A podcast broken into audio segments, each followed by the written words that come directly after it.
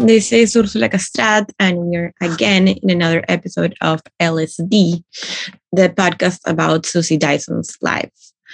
Hi, Susie, how are you? Hi, Ursula. Delighted to be in contact again. It's always such a thrill. You're such a professional.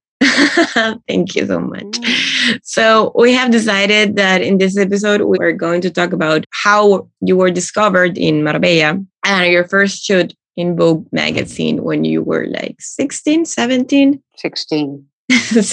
no older than 16, a real kid. So, why were you in Marbella? Oh, oh well, we went we went to Marbella because um, my mother had decided that was a place where she had had the best time of her life when she was young, uh, because they lived in various cities in Europe and then ended up in Malaga. And so she wanted a place near Malaga where she's actually buried now. My father is too. So we looked around the coast. At that time, imagine Torremolinos had one hotel, El Pez Espada. That was the only hotel in Torremolinos. Imagine.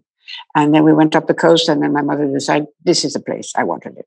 And so we built a house there. My father. How old were you? I, I must have been 15 when we did that. And then we started building the house, and my my my father and my mother made contact with uh, houses next door, and it was it belonged to a very very fascinating uh, antique collector and uh, friend of various artists in Spain.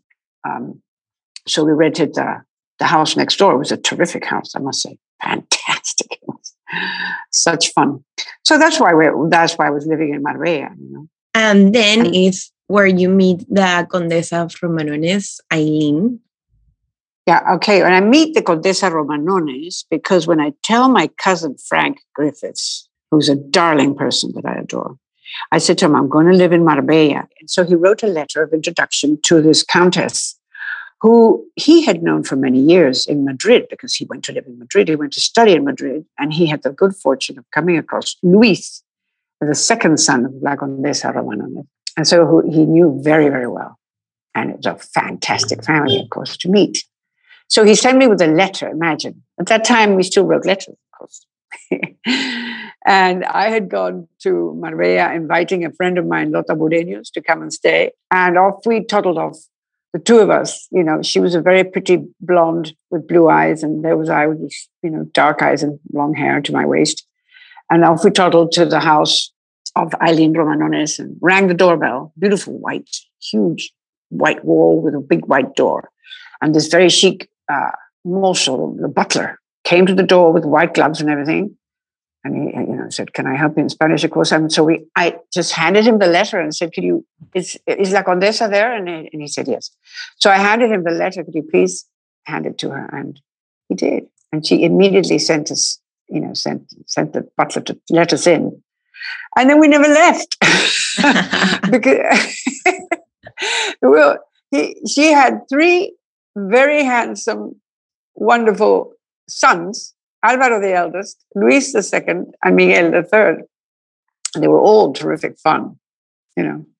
And so, I mean, after that, even Lota went to live in Spain to that extent. She never let go of the family. But uh, we had a wonderful introduction, and the house was amazing. It was a, I reckon that the developer of that area had invited her to come and build a house there which he did, because also in the in the golf club, the, the Los Monteros had a had a beach club hotel, small hotel at that time, and then it also had a very nice golf club.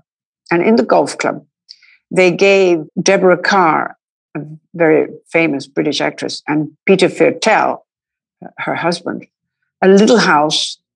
You literally had to walk across the green to get to. It was a cute little typical Spanish house that they left there and they gave it to them to to live in. It was, it was a fabulous experience. I was, I was often invited to lunch at, at Deborah's house. It was a wonderful relationship. We started off there.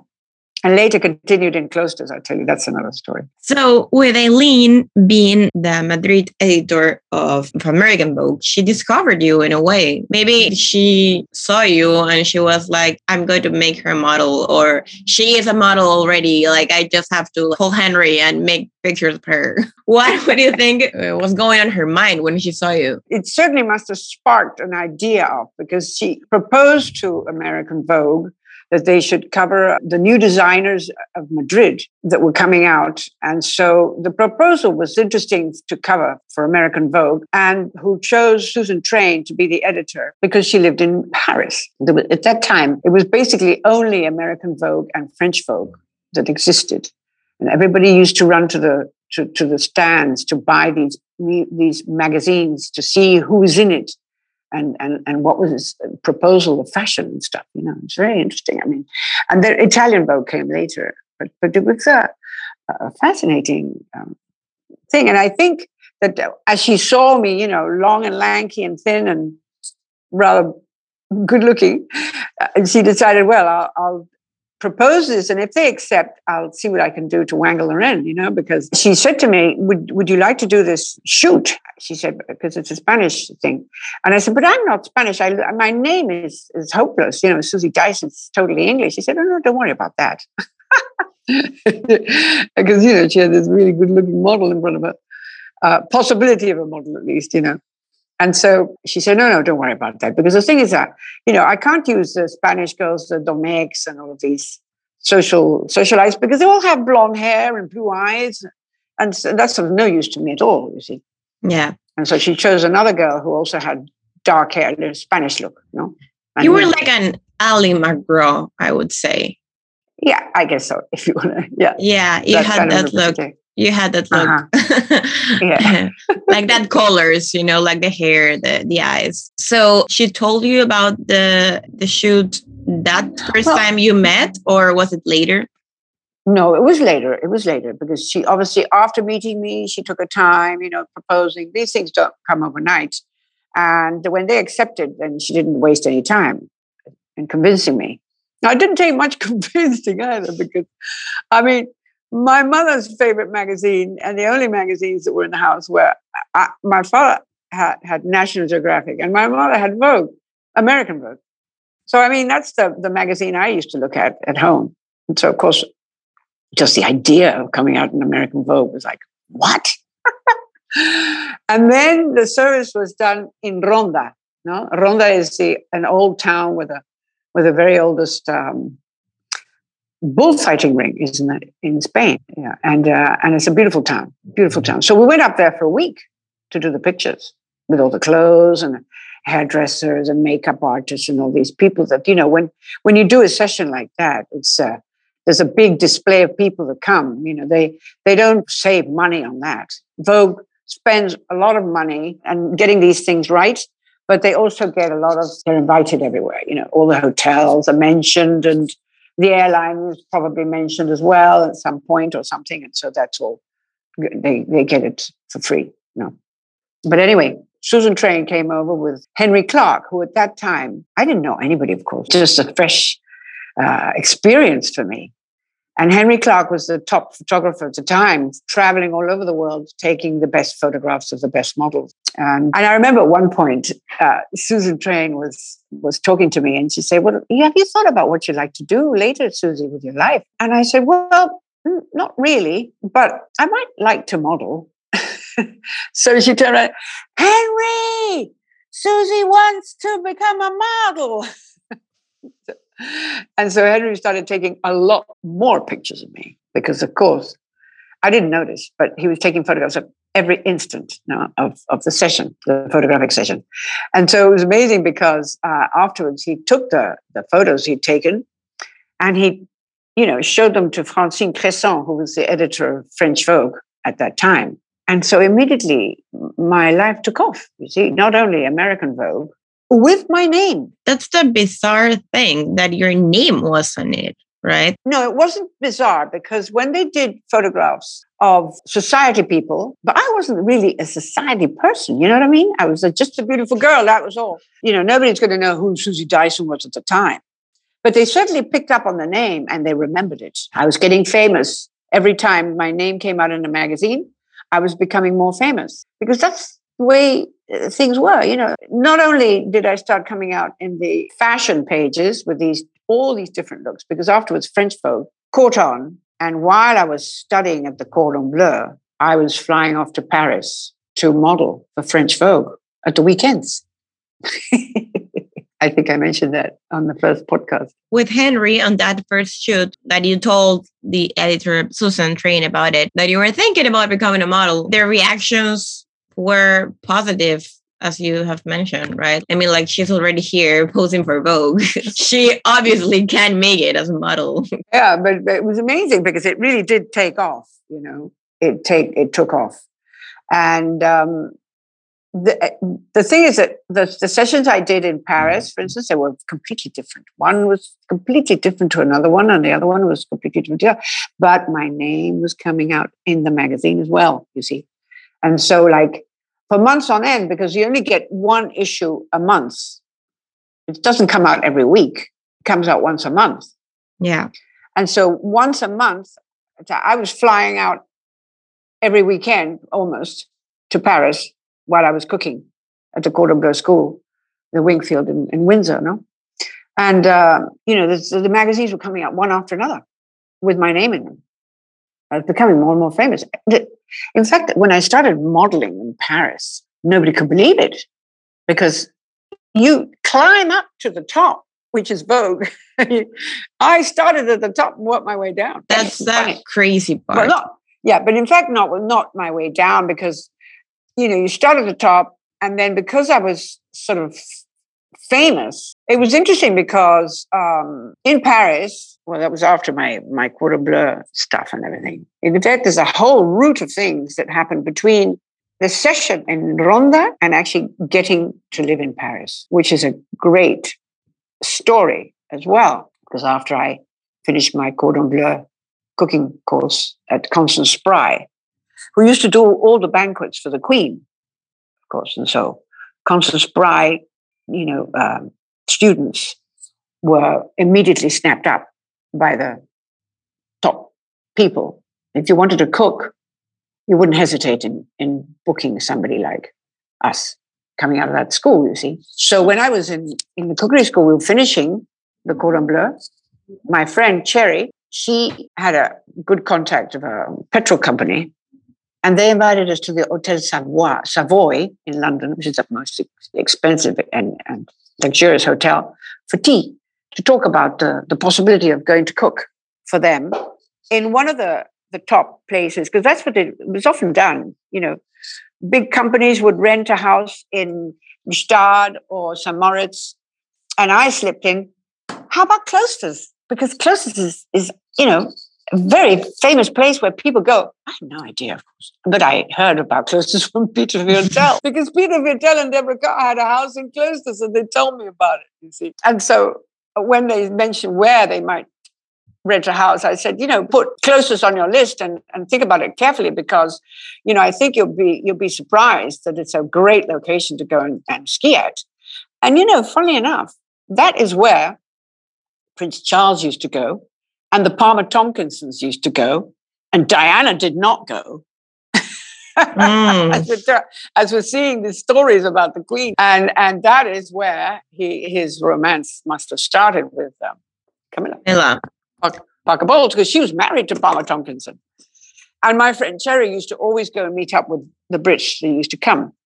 And I started meeting all the local people also the local people, the people who had houses or apartments and things in Klosters that were extremely famous as well. You know, all kinds of famous people used to slip into Klosters to ski, but it wasn't really yet on the international map. You see.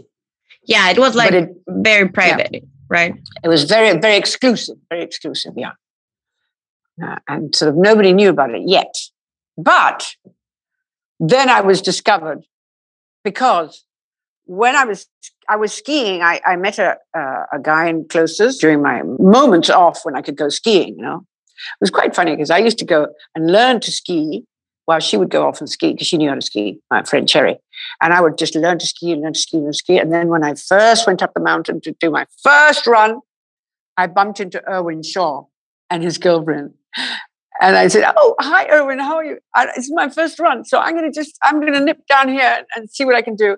Oh, he said, "No, no, no. Come with us. It's an easy run. It's a very easy run.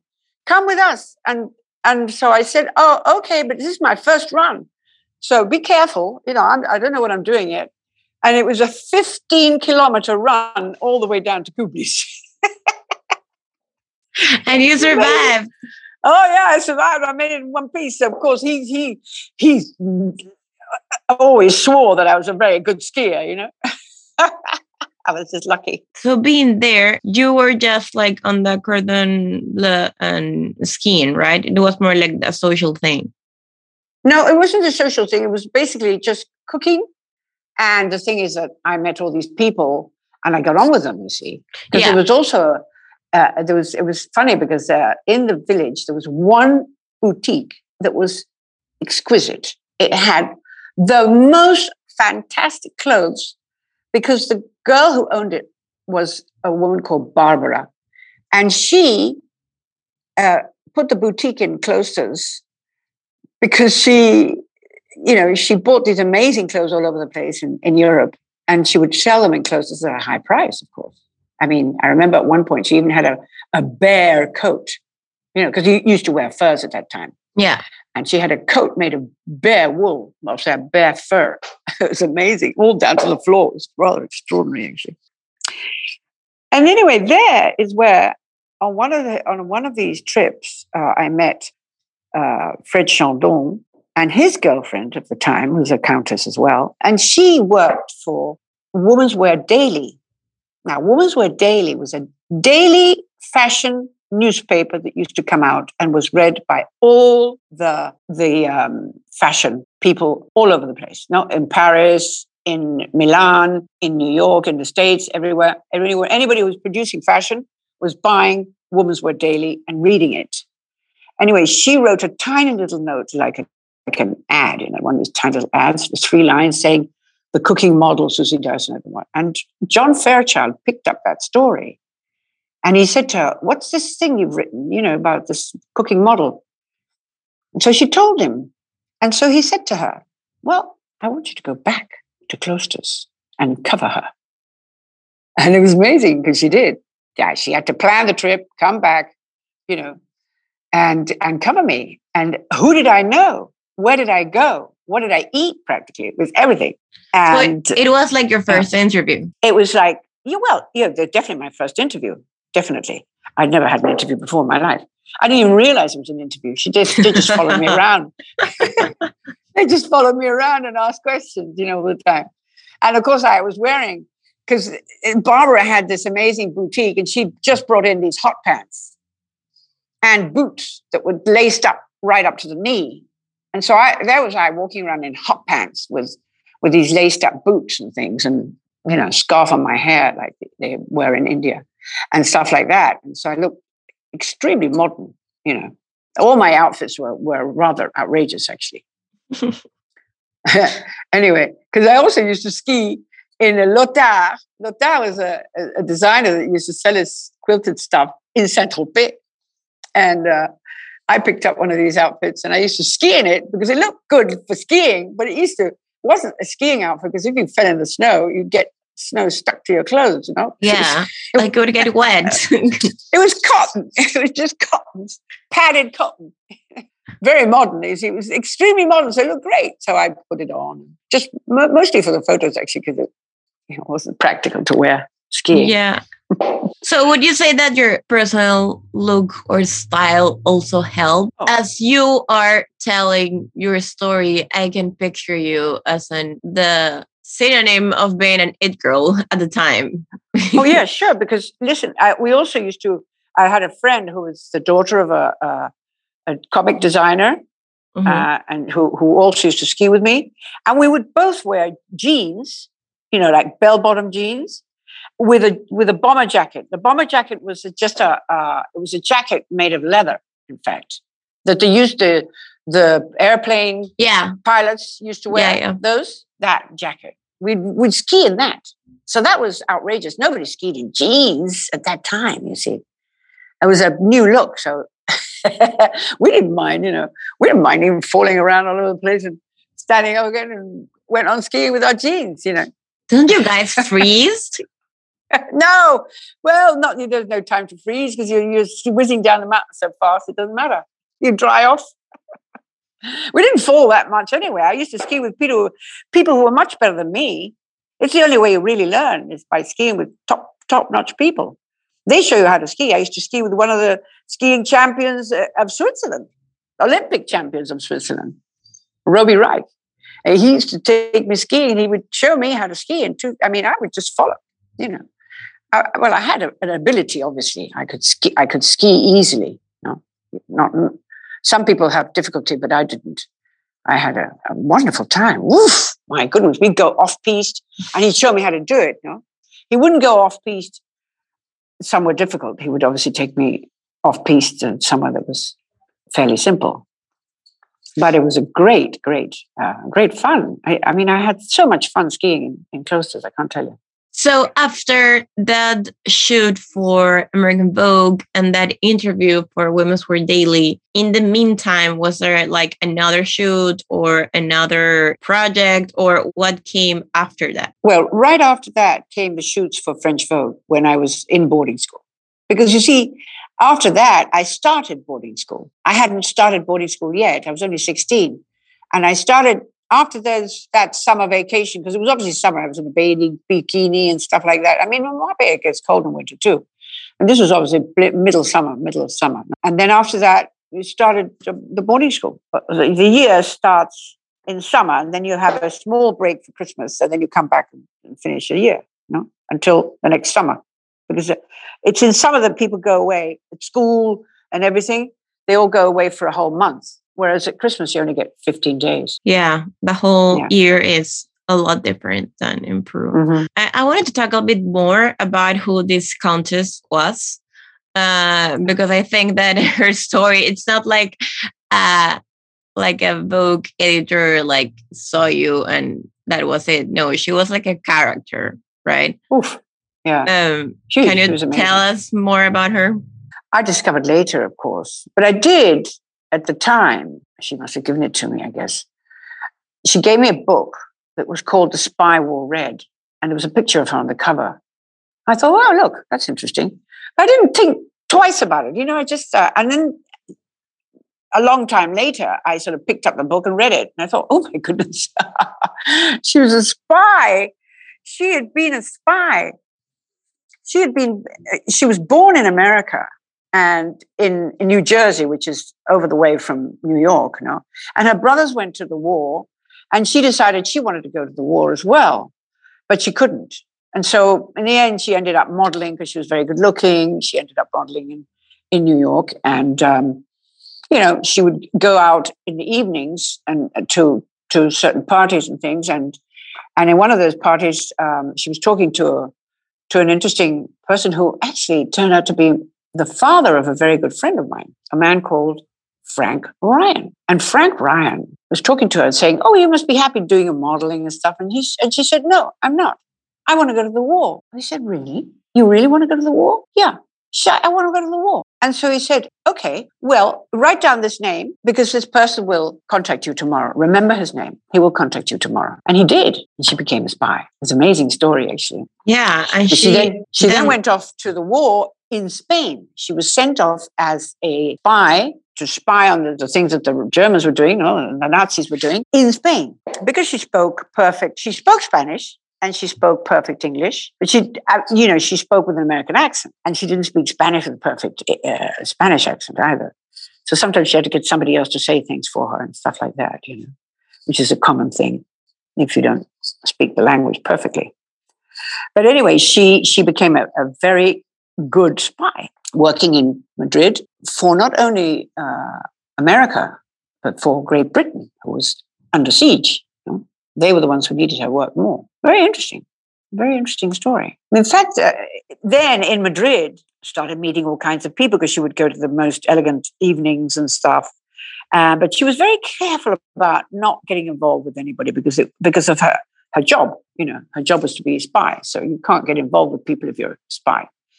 But in one of these things, she met this very, very um, attractive and charming and and uh, exciting uh, count, you know, Conde Romanones. And he started some fine tuning there. he would call her up again and again and try to, to conquer her, you know, but she was pretty pretty cool about the whole thing because she didn't want to get involved until she finally fell into his, you know, his net. but but he, she didn't know anything about him. She had no idea who he was, really. But she liked him too. And uh, and then finally, uh, yeah, then she found out who he was, and he was actually one of the most important people connected to the royal family in Spain. Because it's not often that that they can trust somebody so much as as him. You know? He was the most trusted friend, and I think he he did arrange a lot of things for them. You see, so it was it was a, an interesting encounter. And when after she met him and decided that she was going to go that way, she told him that she was a spy. I didn't believe her. That's so crazy. Yeah, yeah a, book, editor being a spy for the war. the war, yeah. and she wrote three books about this story. I think, I think four. Of, four of it. Huh? The Spy Red, the Wore Silk, I don't know what else. I don't know. But uh, yeah, she obviously enjoyed her story. And they had the most, I remember going to the most amazing farm that they have. It's called Pascualete. Ah, what a beautiful place. Why? And she had the most incredible taste, of course. Her house was, um, everything was white in Marbella, but in, in, in Madrid, she had the most amazing house. And in Pascualete was, wow. Uh, the decoration was extraordinary. Yeah. Anyway, it's uh, interesting for me to look at, you know, because it's through the eyes that you you develop a your own flair for things, no? Yeah, what I what I uh, googled about her, it was like how she became so into the Spanish culture besides being American. She didn't look like she was wearing a costume. She just looked like it was like all natural. She Yeah, well she had she had a very Spanish look about her and she always yeah. wore a chignon, you know, which is very uh, a Spanish thing. Look. No, she and she was determined to to mingle in nicely because obviously all the people that she knew were the top of she, she, was a very good friend for instance of Wallis. Wallis simpson was a very good friend of aline's actually they were very good friends in fact when Wallis died she left a couple of jewels for her friend aline it's a fact you know and um, they were very close even though that now one discovers that uh, that wallis was not a happy woman with with um, they've discovered all the letters that she left behind. She certainly, you know, moved around in the right circles, obviously. And one of the best people for her to be close to was definitely Aline, because they were both from America and they both uh, understood each other pretty well, I imagine. You know, I imagine that, that Aline must have been a confidant of hers. Yeah. Because it's quite nice to have somebody that you can really, really trust you know, and say the truth to she would never let out anything. Yeah, in that position. After Klosters, then I I had already met Fred, and yeah. in Klosters, while in Klosters, the reason why she put makes that article is because I'd already been called up by French Vogue to go on a big job in Indonesia. Oh, okay, with, Maurice, with a photographer Maurice Hogenboom. Okay. Who'd also made a proposal like like Aline, you know, he went to Vogue and proposed to them you know, I'm a I'm Dutch and I have a good connections in, in Indonesia, and I'd like to go to Indonesia and I can I can arrange the whole thing. And so he did, and we went to Indonesia on you know on his. He organized everything. I just went along, but they they mm-hmm. sent me. It was amazing actually because they sent me, and they didn't send a makeup artist. They didn't send a hair person. They put a few wigs in the bag. They put all the clothes in. I had to fiddle around with everything. I had no idea. I mean, I was only 17, for God's sake. I wasn't an editor. They didn't even send an editor. It was you and the clothes and the photographer. It was just me and the photographer and Maurice. I mean, the photographer was Maurice Hogenboom, who was a very good photographer. But still, he's a very good friend of Yves Saint Laurent. That's going, another story. And we're going to start to close this episode by thanking everyone who's listening right now to us and who are subscribing to our site. And also, we're going to publish these images of your first fashion shoots on the Instagram page. If someone wants to know more about them, you can comment and ask more about it. Susie will tell us all about it. Thanks, Susie, again. And until next time. Okay, Ursula, that was great. That was, I love the interaction that we have. Thank you. Thanks to you. Bye bye. Thank you. You too. Take care.